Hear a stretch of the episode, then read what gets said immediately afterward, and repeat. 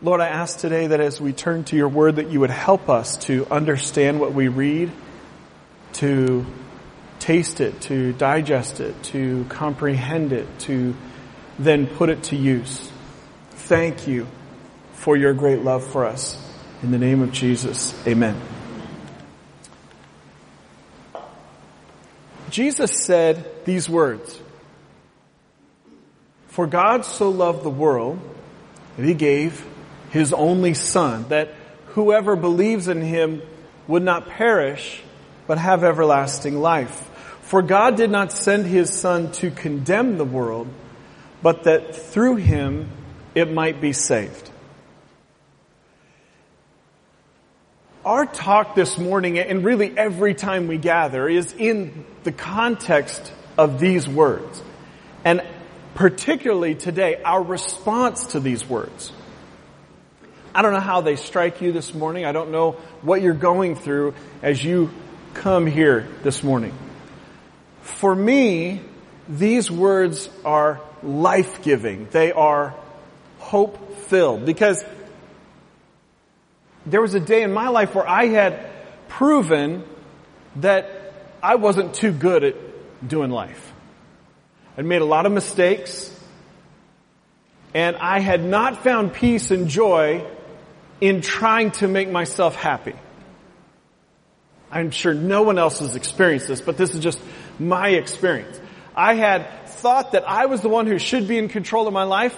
I was the one that no one else had a better idea about what to do with my life than I did. I thought that making myself happy was the most important thing and I thought that I was the best authority on the subject and so I should pursue making myself happy. But what I found instead when I was honest was that my life was broken I was hurt. I had been hurt. I had been used. I had been manipulated. I had been betrayed. And I had not found the ultimate peace and joy that I had been looking for in trying to make myself happy. I didn't much care for church or church people. In fact, I despised them for the most part. People that look just like you. And you're wonderful. How is that possible? But that was where I was. And when I got to the end of my rope, when I came to the end, and when I realized that I wasn't going to be able to fix this, that was where I met Jesus. That was where I made a turn. That was where I made a change. And those are these words were life to me. Wait, I, I can be forgiven. I can be made clean. I can be healed. And so when I turned, I, started to every day try to put these words to the test. And in them, I found life. I found peace. I found joy. I found change. And, and later I would, come, I would go from having been at a place where I would wake up every day expecting things to go bad to now being at a place where I would wake up every day and have a context for expecting things to go good. So the words that we're going to read this morning, to me are life-giving because of that. Are you with me? So we're going to go to Psalm 95. Psalm 95. You can find it in the fast food section of your Bible that's in the middle where there's always something hot and fresh that's good for you. More, more good for you. Healthier than fast food. Psalm 95. It's page 486 for me. I don't know about that is for you. Psalm 95. Come, let us sing to the Lord. Let us shout joyfully to the rock of our salvation. Let us come to him with thanksgiving. Let us sing psalms of praise to him. For the Lord is a great God and a great king above all gods. He holds in his hands the depths of the earth and the mightiest mountains. The sea belongs to him for he made it. His hands formed the dry land too. Come, let us worship and bow down. Let us kneel before the Lord our maker for he is our God. We are the people he watches over, the flock under his care. If you would only listen to his voice today. The Lord says, don't harden your hearts as Israel did at Meribah, as they did at Massah in the wilderness, for there your ancestors tested and tried my patience, even though they saw everything I did. For 40 years I was angry with them and I said, they are a people whose hearts turn away from me. They refuse to do what I tell them. So in my anger I took an oath. They will never enter my place of rest. Whoa, okay, this song has some emotions. This song has some dynamics. It's, it's kind of like a, a roller coaster. But today I want to talk about worship. I want to focus on the earlier part of the psalm, the sixth verse in particular, but we got to take the thing as a whole. And over the past few weeks, we've looked at Psalm 90, Psalm 91, Psalm 92. We've talked a little bit about the Psalms. But I want to set the context of our focus today with this. As a thank you to God who saved us through Jesus, we gather and we worship. We choose to start each week with moments where we think and feel about what He has already done for us, in that He first loved us. And from that place we sing, we dance, or we should, we shout, we speak of His goodness. We start with a focus on the miracle of salvation that has already been done for us by God through Christ. That's, that's the context for this. Now the Psalms, what, what are the Psalms? They're, well, they're collected prayers and songs. They preserve in a poetic form the foundational understanding of the relationship between God and the human race through creation and redemption. They're arranged for congregational worship, like what we did this morning, as well as private devotion. Now, there's several authors. There's David and at least six other authors. These Psalms are written anywhere from the time of Moses and the Exodus all the way up to 300 years before Christ. So it's a 700 year span that they were written and they were collected, compiled very carefully um, as things that were deemed important, the Word of God, the inspiration, inspired words to help us in our relationship with God. And they're, they were pulled together and collected on three different occasions. We see this during the reign of King David in 1 Chronicles chapter 23 and verse 5. We see a second time during the rule of Hezekiah, written down in 2 Chronicles chapter 29 and verse 30, and a third time through Nehemiah at the time of Ezra and Nehemiah. In Nehemiah chapter 12 and verse 24. Now, the great diversity of authors and time frame and what's going on between God and His people give us some explanation as to why there's some duplication, why there's a great variety. But inset in them, there are instructions for how they're supposed to be used. So let's go back.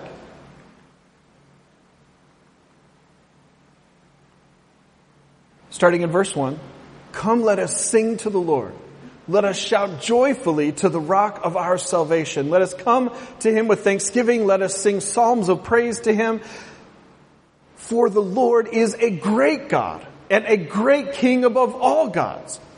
He holds in his hands the depths of the earth and the mightiest mountains. The sea belongs to him for he made it. His hands form the dry land too. Come let us worship and bow down. Let us kneel before the Lord our maker for he is our God. I like the fact that the New Living didn't really change that part too much. We are the people he watches over, the sheep of his pasture, the flock under his care. If only you would listen to his voice today. So this song, not, and not all of them do this, specifically kind of says in its words, hey, this is a call to worship. And everyone in this room is human, I think. In our human state, we need a call to worship. We don't like it. Some of you have had a call for me on the morning. Hey, are you coming? Some of you have come in and you've heard Chris say, now's the time to sing, or let's shout, or let's clap, or let's stand. We don't always, I don't always like it when I hear that. But I have learned in my life that I benefit from it. I benefit from it. I benefit from somebody else telling me, hey, now's the time to worship. whether I want to or not, whether I like the worship leader or not, whether I like the song or not, whether I, I like the style or not. This is just latent with potential comedy, I know. But I have found that when I respond to the call to worship, I benefit from it. There's help. There's something life-giving that happens in that experience. And, and that's what we have. This is a call to worship. This is a, hey, all y'all. You know, much of the Bible is actually in the original language written in the grammar of plural. This is for all of us. This benefits all of us. And that's what we get here. I just briefly want to refer to the latter part of the psalm, which is a warning. Like, whoa, that got kind of weird and serious. And I know you might be wondering what that bad news is about, so let's just talk about that a little bit. It's kind of like the warning on a label of cigarettes. It's saying, hey, let us not harden our hearts. Now this is specifically written about the particular events in the history of the nation of Israel, specific events that took place, and for the sake of time, I'll just say after hundreds of years of God proving His love, of God proving His provision, of God proving His faithfulness, people were complaining. I know no one in this room has ever complained, I know. But these people were. They were complaining, they were grumbling, they weren't happy. So the latter part of this psalm gives us a warning to not get impatient to not turn away from God to find other things to worship. For there would follow consequences. And in particular, before the 40 years in the wilderness had really kicked off and God had really said, hey, you're going to get some punishment and here's why. One of the things that happened was God had called their leader Moses up to the mountain to give him his word, to give him his instruction, to give him further instructions for how they should live, and out of that comes the Ten Commandments. And what had happened? The people had gotten impatient. They'd grabbed a hold of Aaron and they said, hey, make us an idol. We want something else to worship. They got impatient. They got dissatisfied. I think in part they didn't like the fact that they weren't getting an answer to their initial question right then and there. Now, I know no one else here has ever felt that way, experienced that, but I certainly have. I know what it's like to get impatient with God. Like, God, I've been asking you this question. Do you not hear me? Is this busy signal? Is it, I mean, we don't get busy signals anymore, but I'm dating myself there. Won't you pick up?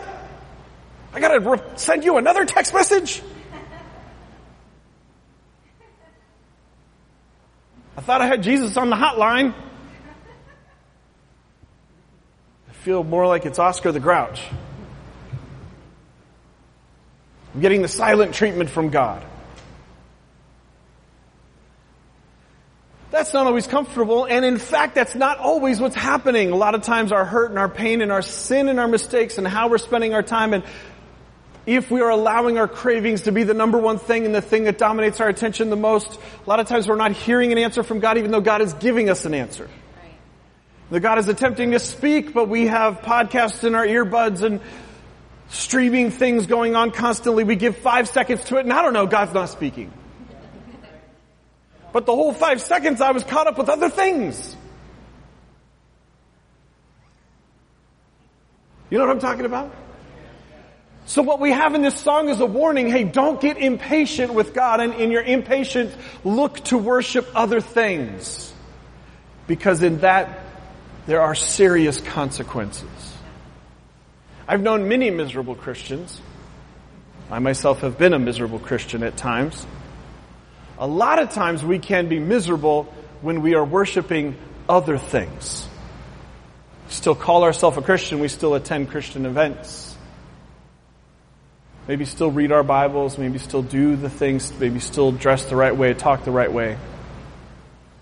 But in our heart of hearts, what we have set our affection on, what we find the greatest pleasure in, we're actually not interacting with God as though He is God. And so we have a warning in this song. That's a little uncomfortable, so let's move on. Psalm chapter 95 and verse 6 in particular, we get this, uh, we get this word to come let us worship and bow down. Let's talk about that just a little bit. Come let us worship and bow down. Does it really mean that? Is that still relevant today? Let's, let's talk about that. The, the word literally does mean physically get down. Bow in reverence. And not just get down for a show, to show somebody else that you can, but for God specifically. God our Maker. God who carved the depth of the ocean, the deserts, the beach, the height of the mountains, our Maker, and the one who cares for us as the sheep of his pasture. Let us bow in reverence before him to show deference to it. We actually get in the original language of this word, we get a word picture, kind of like a child placing their head in their parents' hands. And then some have translated the ancient Hebrew actually like a dog coming up next to a master who is standing and placing its head into the hand of the master. So it's positioning yourself in a place that shows submission. Like Kate talked about, a place of, I am not in control. God, you are in control. It's a recognition that God is in control. Well, this is Old Testament. We don't need to worry about that, right? Oh, do we? Okay. So let's talk about what Jesus has to say. His followers ask him, hey, how should we pray? Well, what does he say? We see Matthew 6 and Luke 11. The power tool that Jesus gives them, the pattern of prayer for our daily interaction with God, starts with, Our Father, who art in heaven, hallowed be thy name. What I think Jesus is trying to communicate with us because Jesus specifically says, don't use words without meaning at another place when he's talking about prayer. I think this is meant to be a pattern of our prayer and that our prayer should always start with a submission and an awe and a reverence and a God, you are powerful. And what I have yet to find at a time when I'm talking with a Christian who is really struggling is that they're able to worship and sing songs passionately and they're able to start their prayers with adoration for God that are passionate. Typically, those two things die first. Before the marriage falls apart, before the financial management falls apart, before addiction has its way. Passionate worship on God on a Sunday morning dies, and an ability to adore God in our prayer dies first. So can I choose to set my affection on God? What did Jesus have to say of this? In John chapter 4, we read a story of Jesus talking with a woman who's hurting from broken relationships and searching for meaning in this life. Anyone ever hurt from broken relationships and look for meaning? What is this all about? Jesus talks about the way to eternal life that will cause someone who's desperate with thirst to be thirsty no more. In an attempt to change the subject, she asks a question about where and when we should worship God. And Jesus says this, the time is coming when true worshipers will worship the Father in spirit and in truth. He's saying it's not about the geographic location. Not everyone will worship at the temple in Jerusalem is what he's saying. The Father is looking for those whose spirit worship Him that way. So what attitude in worship is acceptable to God? Well, to be thankful and show love with reverent awe. Jesus specifically uses a word that to describe the Hebrew and other Eastern practices of worshiping God with physical acts that the Greeks themselves looked down upon. And she was Samaritan, but really the Greek culture what was what dominant at that point, and he specifically talks about a physical action that's demonstrative that would have been looked down upon. And I gotta be honest with you, it's pretty much the same now. The average American, like, there's no problem if somebody's a part of a pagan religion, another religion, other mystical practices, and they do physical things with that. But if Christians are going to get down on their knees or clap or shout or dance, y'all are weird. Am I telling the truth? But Jesus uses specific words about physical action and specifically about actions that show reverence and submission. So the New Testament teaches us, Ephesians chapter 5, that we are, we all are encouraged to sing psalms, hymns, spiritual songs to each other. Okay. It's getting kind of heavy. Let's take a little bit of a break. How, who, who needs a break? Okay, good, good. Let's talk about music just for a second. There's something that I think that's interesting about music. Music is an invisible phenomenon. Unless you saw rainbows coming out of the guitars today. It's an invisible phenomenon created by visible, tangible objects, musical instruments. Physicists classify music as light the highest goal and purpose of music is to be a vehicle for God to express His own greatness, His glory, and His love to the human race. It's given for us humans to express our appreciation and our worship to God. Now I want to talk a little bit in the next few minutes about a teaching that is very important to us, my wife and I, our church, in part because of our root system in our home church in Portland, Oregon, and our network of churches in multiple countries. And that is something that we would call psalmic worship, or in days past has been called the Tabernacle of David.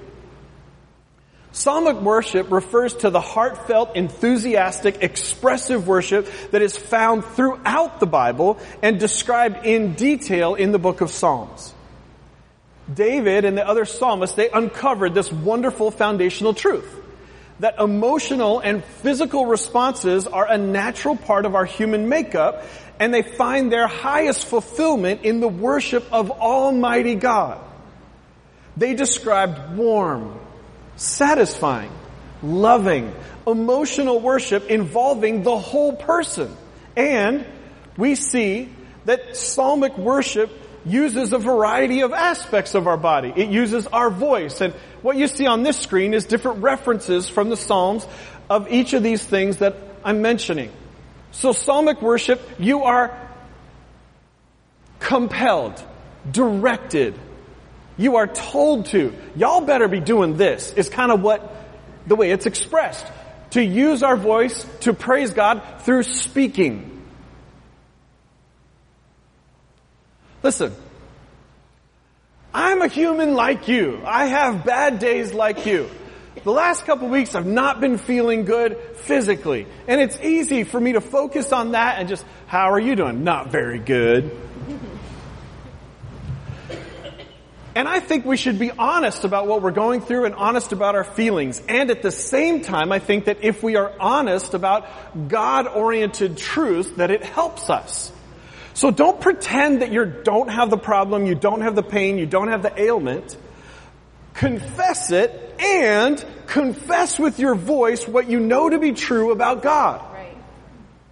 Well, I know that I didn't bring myself into this world.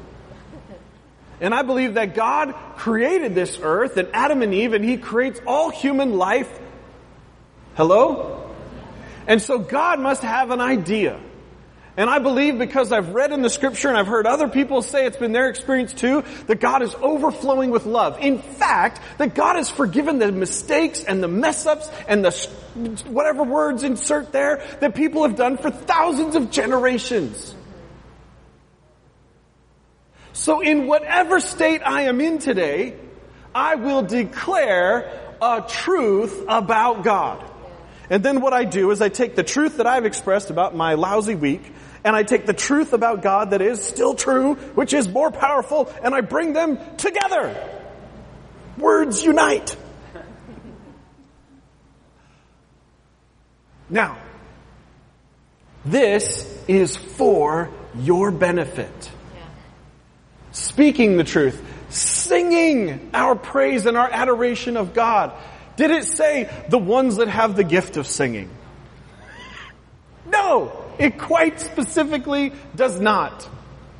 So whether you like the sound of your own voice or not, we see you in heaven, you're gonna do some singing. And guess what? God loves it when you sing. Somebody needed to hear that this morning. Shouting! I thought that was only for Pastor Ben. No, it's for you too!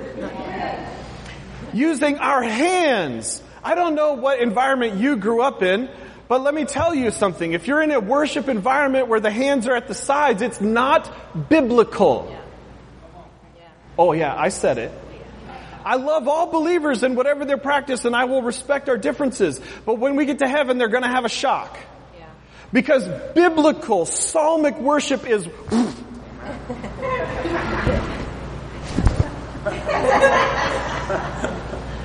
lifting your hands, clapping your hands.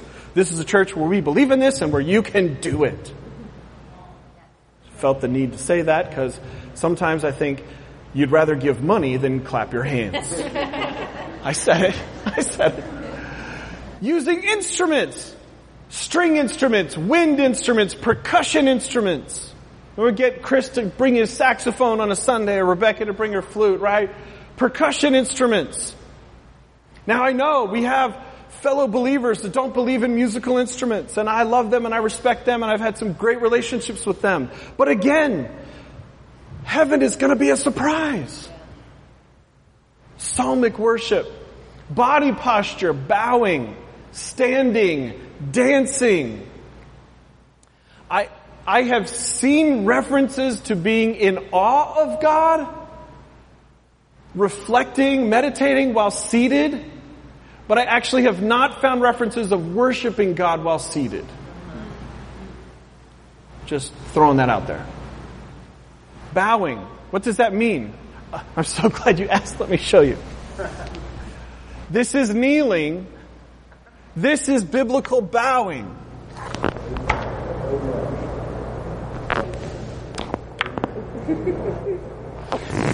that posture is me putting myself down before God to say with my body, God, you are more powerful than me. Now, I, at different times, I tell different parts of my story, the transformation that I went through in my own life in the early days of interacting with God. Let me tell you something. If you ever find me joyful, it would not have come if not for many hours on my face in private, indoors, outdoors, in public, in churches. Coming to a place of, I don't care what anybody else thinks. I gotta connect with God. And I see this posture in scripture. I don't like that. It doesn't make me feel comfortable. Heaven's gonna be rough.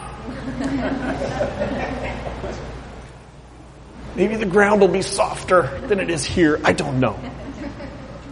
Bowing, standing, dancing. What we see in psalmic worship is it is a whole person experience. So let me give you just a few phrases to talk about that. The mind receives the glory of God in part. The heart believes. The will is summoned. You do need to make a choice. Yeah. Let me just, let me just comment on that for a second. If God did not give us a choice if we would believe in Jesus as Savior, this is, do you realize this is why Jesus ascended to the Father after His resurrection? Because in the 40 days, all 500 people that saw Him chose to believe. If God doesn't give us a choice to believe in Him as Savior, to worship Him, then love isn't love, it's rape. If your response is commanded, it's not love, it's rape.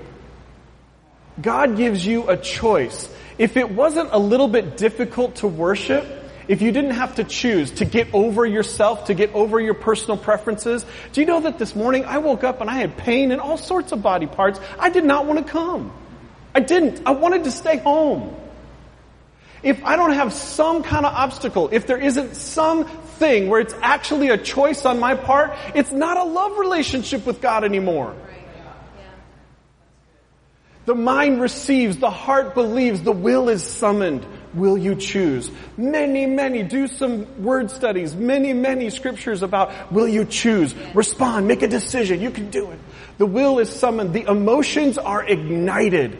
Now, listen, my dad is a stoic person. He has emotions, but most people are not aware that they exist. People often are checking for a pulse with him.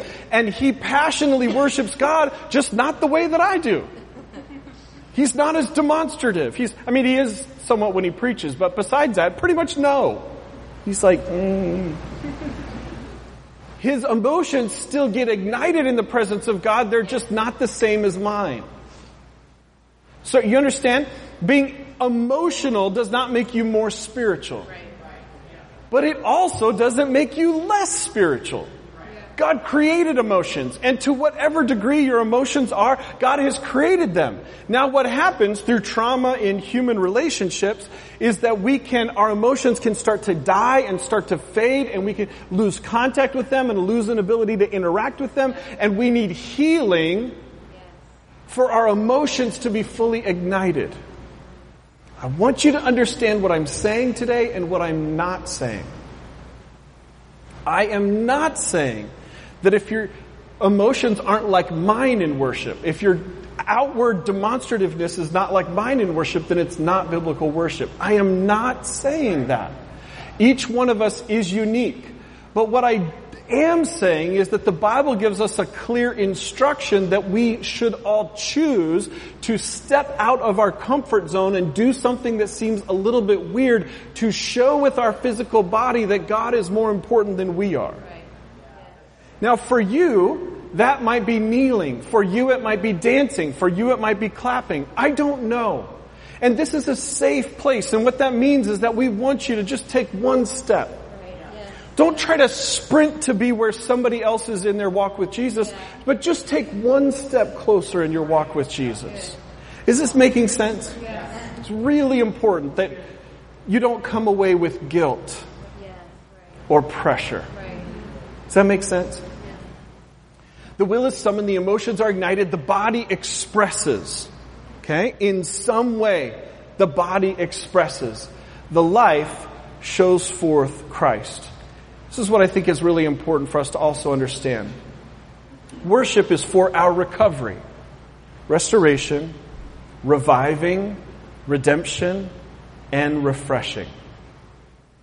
There are some things in your journey with God, in your journey of loving God and receiving God's love for you, there are some aspects of this relationship, of the healing, of the recovery, of the reviving and the refreshing, that are not going to happen until you engage in worship. I can pray for you, but I am not you, and so I cannot say to God what you need to say to God. Remember, Jesus is coming into the city before his crucifixion, and everybody's praising him, and they're shouting his praises. And somebody says, "Ah, stop this! Stop this!" If we didn't, the rocks would cry out.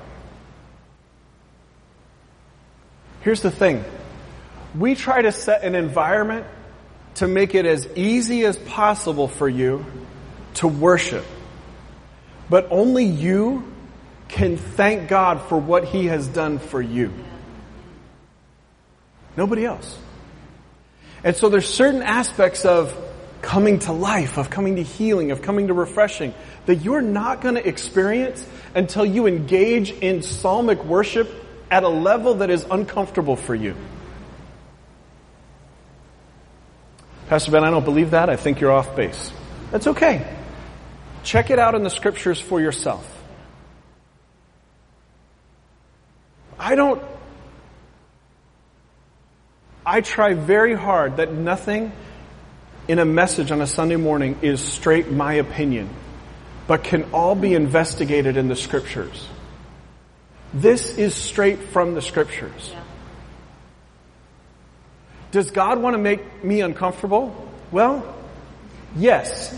If what you mean by uncomfortable is your carnal flesh, insecurity, fear, or pride,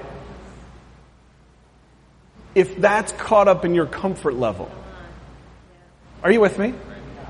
Now for us as a worship team, there's a group of us, we choose the songs that we sing, we choose how we sing them, and we do that carefully.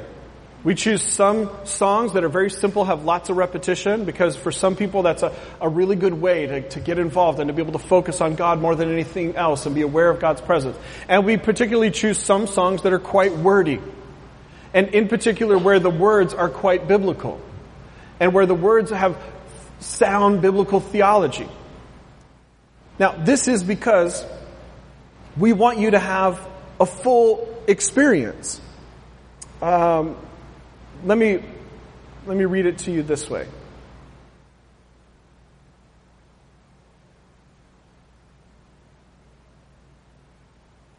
We want you to engage with your intellect, with your emotions, with your decision making, with your memory of what God has done for you personally, and with your understanding of scripture and what you've been learning about God. We want it to be a whole person experience for you. And here's something that I have learned. Most people and most churches are gonna settle into a particular style that they like the most.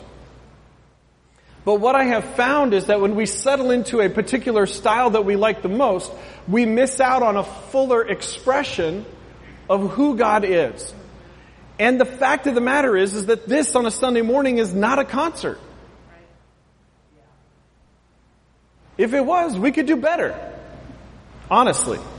We've got some really good musicians in the church. We could just do a performance piece and you could just chill and enjoy it and be inspired.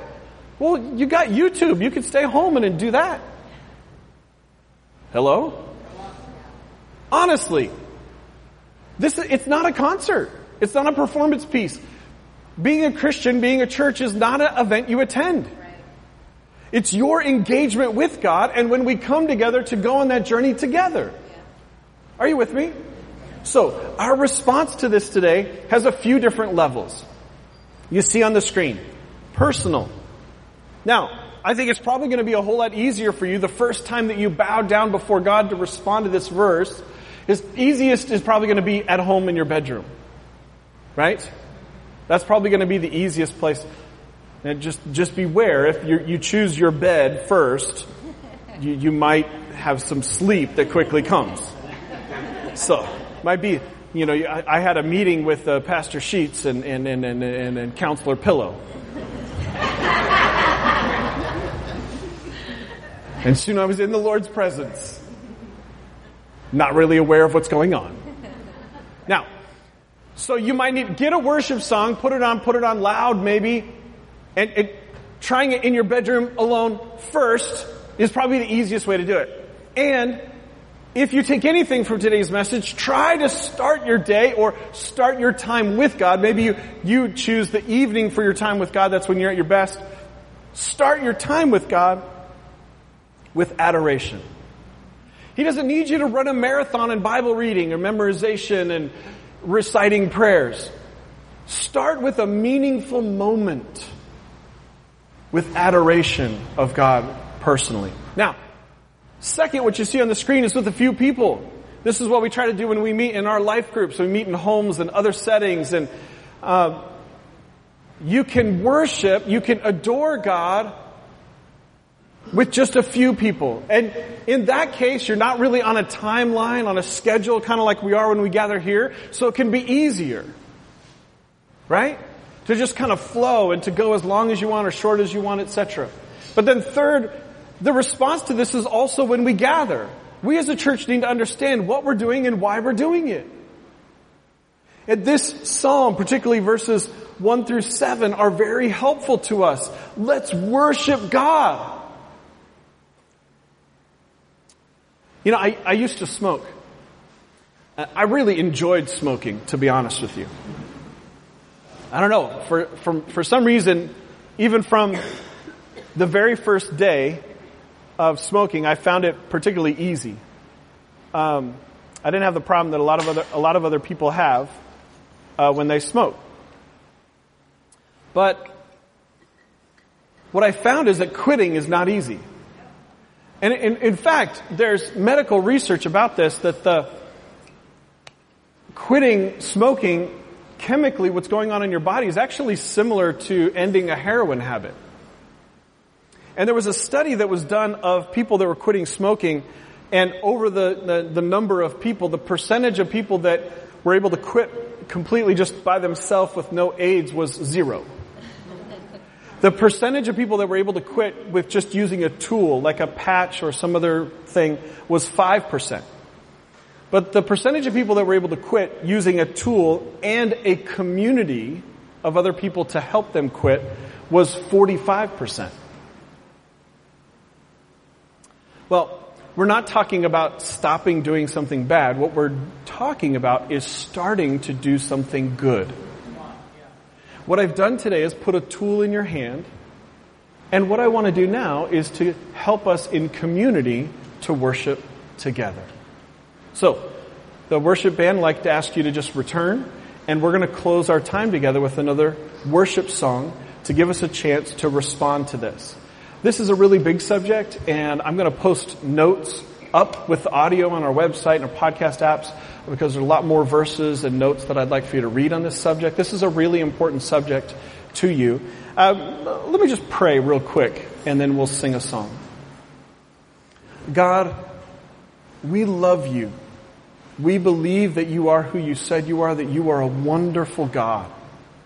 Would you please help us to respond to this psalm, to come together, to sing to you, to shout joyfully to you, the God of our salvation. Help us to give you thanks, to sing praises because you are the great God, the God above all of the gods, the God who has carved the depths of the ocean and the height of the mountains. Help us to come worship and bow down, to kneel before the Lord our Maker, to remember that you are the God that takes care of us.